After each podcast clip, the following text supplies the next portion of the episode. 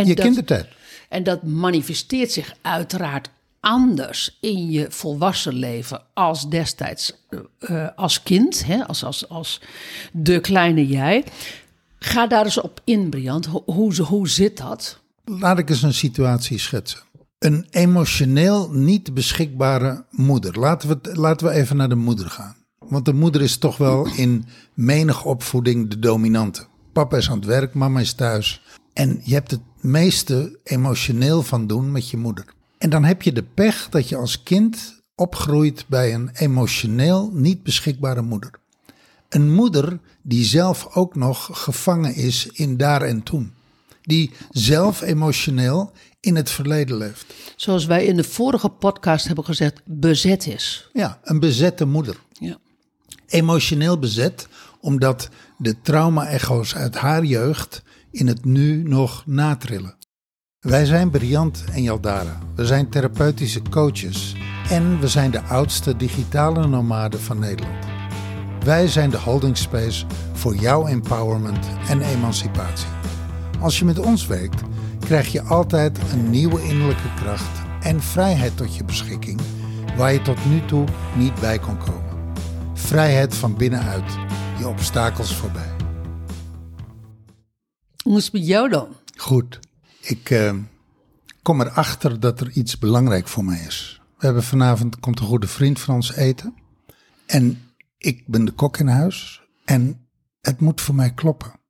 Dus ik moet in huis hebben gehaald wat, waarmee ik eh, mijn gastheerschap optimaal kan vervullen. Dus eh, we gaan lekker eten. Ik had in mijn hoofd bedacht dat je asperges ook Aziatisch kunt maken. Ja, is ook zo. Met gember. Ja. En eh, ik zocht even naar recepten. En toen kwam ik inderdaad een recept tegen met eh, asperges met gember. En ik snapte het helemaal. Dus dat gaan we vanavond eten. Aziatische asperges. Nou, daar moet natuurlijk een wijntje bij. En daar moet gewoon een lekker eh, een Aziatisch visballetje bij. En eh, dat moet natuurlijk helemaal zalmballetje moet daarbij.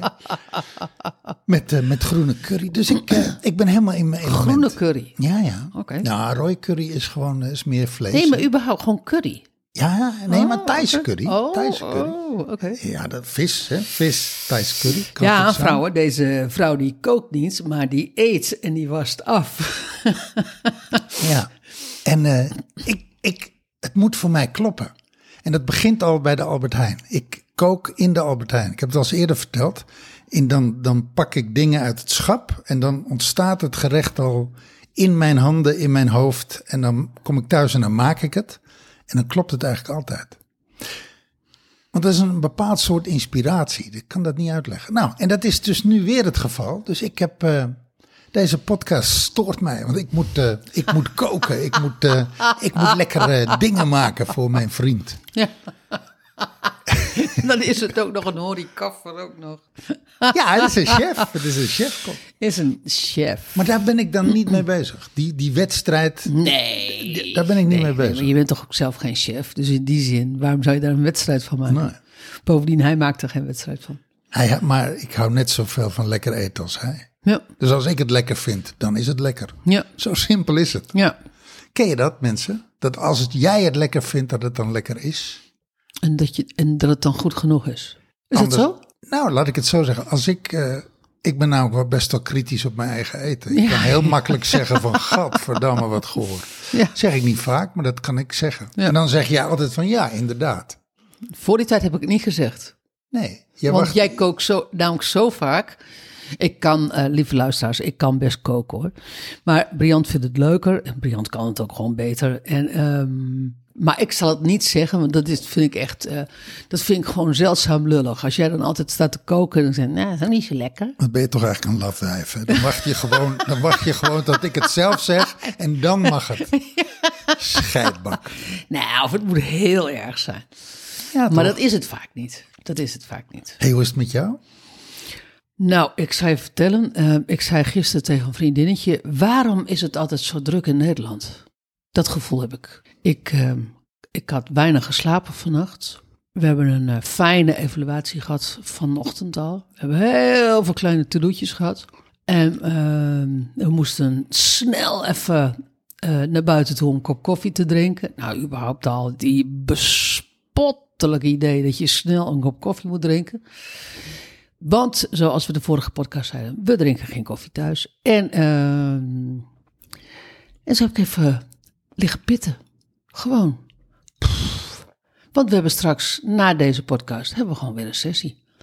Maar ik, eh, eh, ik verlang er in eerlijkheid naar om, om jij snapt wat ik ga zeggen, om eh, naar Colombia te gaan.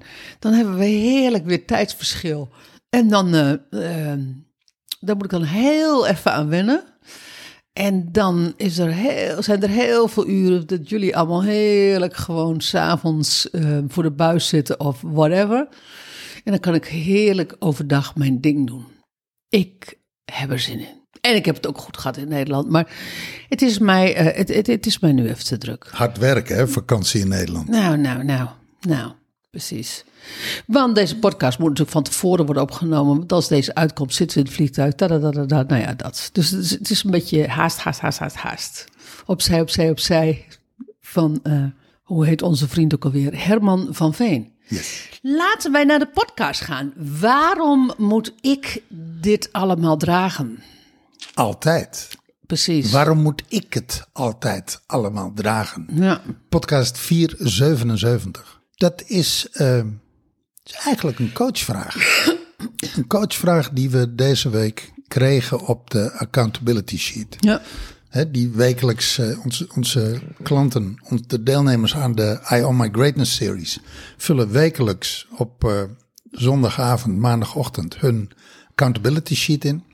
En deze vraag kwam langs als uh, coachvraag. Ja. Nou, daar zijn we maandag in de coaching mee aan de gang geweest. Ja. En het maar, is best wel een interessante vraag, want ik denk dat dat voor heel veel luisteraars Ja, geldt. want ik wil hem wel breder trekken. Ja, nee, hij gaat, hij gaat niet alleen over de coaching, maar, waar, maar het is zo'n...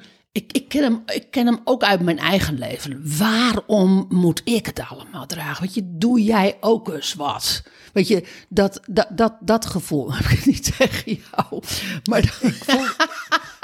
jij zit tegenover Nee, nee, mij. ik voelde mij niet aangesproken. Geen seconde. Ik zie jou kijken dat je ziet zeggen van, what the heck? nee, nee, ik voelde mij niet aangesproken. Maar um, het altijd maar dragen. En, en laten we eens beginnen bij die vraag. Waarom moet ik het altijd dragen? Of dat een vraag uit het hier en nu is, of dat dat een vraag uit daar en toen is. Nou, het antwoord is heel simpel, mensen. Het is altijd, altijd, duizend van de duizend keer, één miljoen van de één miljoen keer, een vraag die voortkomt uit daar en toen.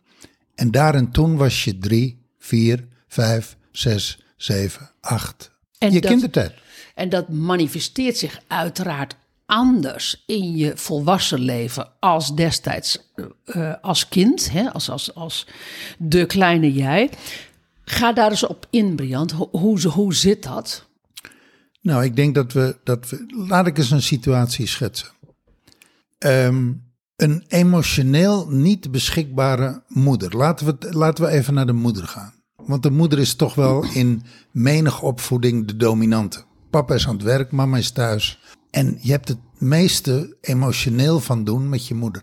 En dan heb je de pech dat je als kind opgroeit bij een emotioneel niet beschikbare moeder. Een moeder die zelf ook nog gevangen is in daar en toen. Die zelf emotioneel in het verleden leeft. Zoals wij in de vorige podcast hebben gezegd, bezet is. Ja, een bezette moeder. Ja.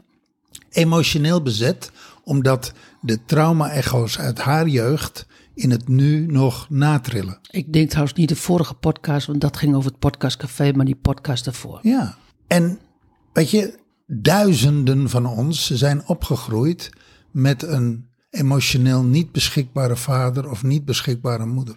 Het kind, jij, laat ik bij jou blijven, jij als kind van een, in dit geval moeder, die emotioneel niet beschikbaar is, jij als kind gaat altijd je best doen. Want wat ga je lopen doen? Jij wil, iedereen wil dat, dus jij ook, wij allen. Je wil gehoord worden, je wil gezien worden, je wil herkend worden en je wil erkend worden. Door degene die het dichtst bij jou is, degene die jij het liefst hebt, degene die het liefste is, je moeder. En die is er niet. Die is er ten dele. Tuurlijk, die is er voor uh, de reprimande, die is er voor uh, de knuffel, die is de er voor... en brood. Ja, die, weet je, ik bedoel, je krijgt, je krijgt voeding van haar, je krijgt aanwijzingen van haar, je krijgt commando's, je krijgt raad, Ah, je, je, krijgt ook een knuffel. liefde, li- liefde van Ja, haar. je krijgt, dat krijg je allemaal. Maar daar zit heel duidelijk een stop op. Daar zit een, een plafond aan. Ja. Dat wat jij nodig hebt, emotioneel, dat wat jouw ziel verlangt, die in die mate van gezien, gehoord, erkend en herkend worden, dat heb je niet gekregen. Dat heeft ze niet in huis. Want ze is bezet door daar en toen. Dan ontwikkel jij een patroon van je best gaan doen. Ieder kind wat zijn of haar best doet, gaat uit zijn centrum, gaat uit zijn lege midden, gaat uit zijn kracht, gaat compenseren. En Gaat dragen op kindniveau. ja, gaat, gaat nou ja, even los van dragen, gaat in ieder geval zijn, zijn of haar best doen. Dat betekent ook dat delen van jou als kind zich niet gesteund voelen, emotioneel gesteund voelen, zich dus eenzaam voelen, zich dus voor een deel, eh, nou misschien zelfs verwaarloosd voelen of verweest voelen. Het zijn, maar op kinderniveau, hè? En dat kan een van de oorzaken, een van de vele oorzaken zijn dat jij later je altijd bemoeit met het wel en het wee van de ander. In die zin dat je altijd je best doet om te luisteren, dat je te lang blijft luisteren, te vaak jezelf niet op de voorgrond zet, want je doet nog steeds je best om de aandacht en de liefde van de ander te verdienen. Waarom zeg je dan bemoeid? Nou ja, als jij je omringt met klagers, oftewel als jij je omringt met mensen die dat patroon in jou, waarin jij je best loopt te doen, bevestigen, want dat doe je. Energetisch is dat hoe het werkt. Als jij iemand bent die zijn of haar best doet, dan omring jij je met mensen waarvoor jij je best moet doen. Nou ja, je doet dat natuurlijk ook omdat als ik, ehm, als ik dat even voor mezelf even eh, naga. Ik heb heel lang, heb ik, heb ik gewoon ehm, mijn best gedaan voor de ander. Omdat ik daarmee gezien, gehoord, erkend en herkend werd. Ja, Dus helemaal niet zo van ik, ik ben beter dan jij en, en, en, dus luister ik eh, meer dan jou of, of kan ik jou beter dragen. Nee, dat, is, dat, was, ehm, dat was het enige patroon waardoor er zogenaamd naar mij, eh, eh, dat ik zogenaamd erkend werd. ja. Want mensen zeggen dan van, zo fijn dat jij er altijd bent en zo fijn dat je dan luistert. Maar dat is helemaal niet, ehm, als je daar heel clean naar kijkt, dan, ehm, dan snap ik best dat andere mensen dat zeggen. Maar de vraag is of jij dat wel vanuit vrije wil wil. Nou, dat doe je vanuit habit. Dat, doe, Ja. dat is gewoon, dat is een dysfunctioneel. Eigenlijk is dat een dysfunctioneel patroon. Ja.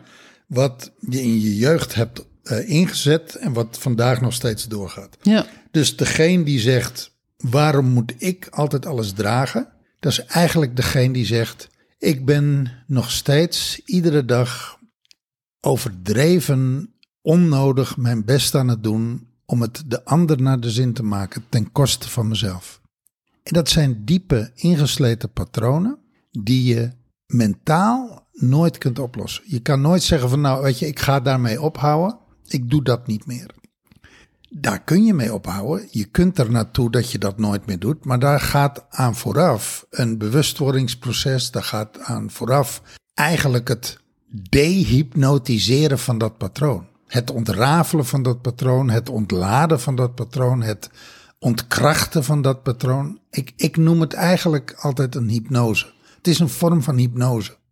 En wat er gebeurt Als je met ons werkt, wij, wij werken met die techniek, wij dehypnotiseren dat. Wij werken helemaal niet met hypnose, maar... Nee, maar wou, dat wou ik net even zeggen. Ik van... gebruik die termen om het duidelijk te maken. Want het is namelijk, het is, eigenlijk is er een knop ingedrukt en die is nooit meer uitgedrukt. En wij drukken de knop uit. Wij leren jou hoe jij die knop uit moet drukken.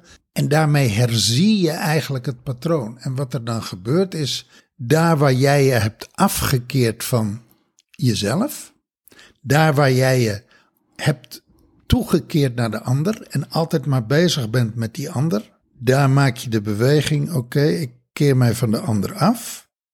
Althans, ik keer mijn blik van de ander af en ik keer, keer mijn blik weer naar mijzelf.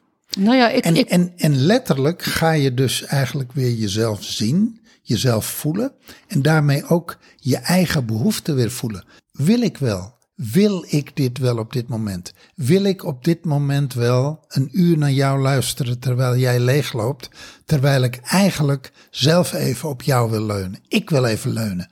En jij bent er niet voor mij om te leunen, want jij bent gewend dat je op mij kan leunen. Ik zie, ik, zie jou, ik zie jou de beweging maken met jouw handen. Wat je, um, wat je za zag in de sessie is dat het patroon voor, voor de ouderzorgen van het kind, dat, dat zorgt ervoor dat het kind op de plek van de ouder gaat staan en dat de ouder op het plek van het kind gaat staan. Jij doet letterlijk een, een, een, een beweging van je, je draait je dan om naar jezelf. Feitelijk, feitelijk maak jij weer de beweging dat jij op jouw eigen kindplek gaat staan, waarmee de ouder op de ouderplek uh, kan gaan staan. En die zet, je, die zet je feitelijk op die plek. En dan kan jij kind zijn en dan kan de ouder de ouder zijn. Wat je ook zag was in dat gesprek, in die coaching, dat het kind ook niet meer kon spelen. Weet je, dat dat kind eigenlijk niet meer kind kon zijn. Dat dat kind, zo, ik zei op een gegeven moment van, um, als een kind uh, valt en die heeft een geschaafde knie en die moet heel hard huilen, dan komt hij bij je zitten en dan, en dan kruipt hij helemaal zo in je en dan echt, echt snikken gewoon. En dan ineens, dan staat hij op. En dan is het iets zo van, oké, doei. En dan heb je, ik kan me namelijk herinneren in het kinderthuis waar ik werkte, dat ik dan af en toe zoiets had van, um, uh, ja, oh eens even, dit, was, dit vond ik ook lekker. Het is niet de bedoeling dat jij nu gewoon weer op, opstaat en gewoon leuke dingen, kinddingen gaat doen. Ik, ik wil ook nog even warmte, weet je dat? Dat kan ik me, dat is zo levendig, kan ik me dat nog herinneren. En, um, um, en dat, dat, dat kind uit die reflex gegaan. Dat, dat zag je zo prachtig in die, in die coaching. Want ieder kind heeft eigenlijk die reflex. En op het moment dat jij gaat dragen voor jouw vader of jouw moeder, ga je uit die reflex en blijf je bijna zitten te wachten totdat de ouder klaar is. En wat zag je? En, en daar ontstaat dan geladen fysiologie. En toen wij met haar werkten, werd ineens heel erg duidelijk van, oh, dat is daar begonnen, dat is, ik heb het daar gedaan, ik heb het daar gedaan, ik heb het daar gedaan, ik doe het daar, ik doe het daar, ik doe het daar, ik doe het daar. Eigenlijk allemaal hetzelfde, als een soort, nou, soort, soort ripple effect, maar dan van het verkeerde soort, zeg maar. Nog steeds hetzelfde. De wrong ripple. Ja, dus het is echt de wrong ripple. En op het moment dat je dus die lading eraf haalt van, van uh, die geladen fysiologie van, van dat kind, kan je ineens die lading ook van al die volwassen situaties afhalen. En dan komt ineens het besef van, oh wow, wacht even, dit heb ik eigenlijk mijn hele leven gedaan. In alle privé-situaties, in alle werksituaties. En dan uh, werksituaties hoef je geen werknemer voor te zijn. Kan je gewoon een hele goede ondernemer voor zijn. En nog steeds gebeurt het bij je klanten. Um, met je kinderen, weet je, met, eigenlijk met iedereen. En um, dat was heel bijzonder hoe dat gewoon. Het was zo'n domino-effect wat er, wat er plaatsvond. Vandaar ook die vraag van, um, waar komt die vraag eigenlijk vandaan? Van ik moet altijd alles dragen. Komt die uit het hier en nu of komt die uit toen en daar? Maar ik denk ook aan een situatie dat uh, een dochter, de oudste dochter, eigenlijk altijd de organisator is van de vakanties, de familieuitjes, de, eigenlijk de spin in het web is van alles wat familie is. Hebben we een probleem, gaan we naar X. Is er een vraag, gaan we naar X. Um, Weten we het even niet? Gaan we naar X. De oudste dochter, die eigenlijk voortdurend ook alles, alles, alles naar zich toe trekt, zich overal verantwoordelijk voor voelt, die ook heel goed die vraag kan stellen: waarom moet ik altijd alles dragen? En sterker nog. Dat is een heel subtiel spel, hè? Want jij zegt dan heel duidelijk, die alles naar zich toe trekt. Ik weet zeker dat er luisteraars zijn die zeggen van, ja, dag, dat is lekker makkelijk. Maar dat is heel subtiel, is, zijn de blikken naar de oudste, zoals jij dan even zegt, X gegaan. En X neemt dat dan gewoon, neemt dat op, op nou, zich. Nou, gaat nog veel verder. Stel nou dat laten we haar X noemen, dat is, dat is uh, voor, voor het verhaal makkelijk. Dat die zegt van, weet je, ik ga daarmee ophouden. Het eerstvolgende uh, vakantie die wij met z'n allen hebben, ga ik niet meer organiseren. Dus ik doe niet de boekingen, ik doe niet de reisboeken, ik doe niet de hotels boeken, ik doe niet de huisjes boeken. Ik ben niet de reisleidster. Ik ben niet de reisleidster. Ik laat het gebeuren en ik zie wel wie het overneemt. En als er niks is, is er niks. En als er wel wat is, dan is er wel wat. En als het slecht georganiseerd is, is het slecht georganiseerd. Geloof me, geloof me, dat gaat haar één dag lukken, twee dagen lukken, een derde dag lukken en daarna barst de bom. Want dat is een ander ding. Je kunt dat mentaal besluiten, ja. maar dat patroon is zo diep en dat verantwoordelijkheidsgevoel is zo diep en dat is zo'n innerlijke drang die kan dat mentaal helemaal niet loslaten. Het lijf neemt op een gegeven ogenblik gewoon over. En dan komen waarschijnlijk ook te verwijten van, nou, uh, je kan wel zien dat ik het niet georganiseerd heb, want het is een zootje. Nou, één ding weet ik zeker, ik laat dit niet meer toe. Volgende keer organiseer ik het weer. Of van de familie, zo van, ja, maar ja, weet je, jij doet dat ook altijd. Wij doen dat ook nooit. Dus wij weten dat ook helemaal niet. Krijg je een extra trap na. Ja. Nou ja, maar terug naar die dochter. Dat is een patroon ook van daar en toen. Ja. Het patroon van de oudste die zich verantwoordelijk voelt. Maar wat bleek nou? De oudste die op hele jonge leeftijd al door vader en moeder in het veld was getrokken van partijkiezen. Van scheidsrechter zijn. En niet alleen scheidsrechter zijn, maar ook bliksemafleider zijn. Dus de vader die het kind gebruikt om de moeder een verwijt te maken. De moeder die het kind gebruikt om de vader op zijn plek te zetten. Zoals uh, wij dat rollenspel wel eens doen met beer. Wij hebben een pratende speelgoedbeer. en ik moet dan ook denken aan mensen die dan ruzie hebben en een hond hebben. En dan zeggen ze tegen of, of een kat hebben, ja. ja. Zeg jij maar tegen het baasje dat, de, dat het baasje een rotzak is. Nou, dan hoort het, dat baasje hoort Of zeg jij maar tegen het baasje dat hij gewoon even normaal moet doen. Of dat hij gewoon nu, nu even moet gaan koken, want anders komt het niet goed. Ja, dus het is eigenlijk een heel leuk spel. Dan wordt de hond of de kat of de beer wordt gebruikt. Ja, jij zegt leuk. Ik vind het nooit leuk. Ja, ik vind het. Het is toch, het is toch, het is toch een heel kinderlijk, uh, kinderlijk emotioneel. Het roept bij mij heel veel, direct heel veel eenzaamheid altijd op. Oh ja. Dat, dat is eigenlijk wat standaard bij mij oproept. Nou ja, het, het zijn van mensen die elkaar niet aangaan. Ja, dat, dat is het, hè? Ja. Dus de vader en de moeder. Die en in de kern zichzelf niet aangaan. Precies. Dus de vader en de moeder die elkaar niet aangaan, die het leven niet aangaan, die zichzelf niet aangaan, die, die jou, omdat jij toevallig, nou dat is nooit toeval, omdat jij de oudste dochter bent, krijg jij daar emotioneel de meeste klappen van. Want je wordt letterlijk ingezet in de dysfunctionele relatie van je vader en je moeder. Ja. Wat trouwens niet hetzelfde is dat alle oudste kinderen hierin worden getrokken. Dit gaat over geladen fysiologie. Dit gaat niet over uh, het fenomeen oudste, jongste, middelste, um, jongetje, meisje. En dan neem ik eigenlijk meteen al een voorschotje naar de volgende podcast. Waarom ik wel en mijn zus niet. Ja, Waarom mijn broer wel en ik niet. ja. Waarom het ene kind van een familie heeft, die heeft daar wel last van en het andere kind niet. Waarom is het ene kind ehm, de black sheep en de andere kind, het andere kind niet? Volgende podcast hebben we het daarover. Ja, Maar even nog terug naar dit veld, naar deze opstelling. Hebben we genoeg voorbeelden gebruikt? ja. Denk je dat het eh, de luisteraar duidelijk is?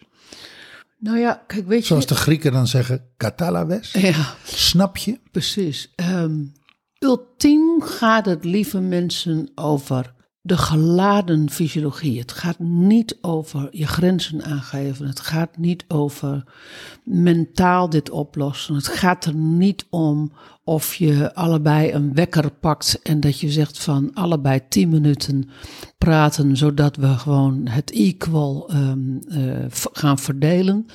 Dat is niet waar. Dat, daar liggen niet de oplossingen. De oplossing ligt ehm, bij de geladen fysiologie van de plekverwarring. Bij de geladen fysiologie van.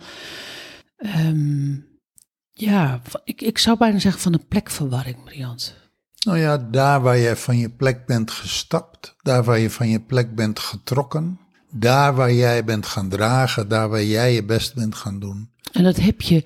Als, oh, En dat dus vandaag, toen ben je dat gaan doen en dat patroon is vandaag nog steeds aan de gang. En dat je dus van hier in het hier en nu vaak allemaal mensen om je heen verzameld hebt.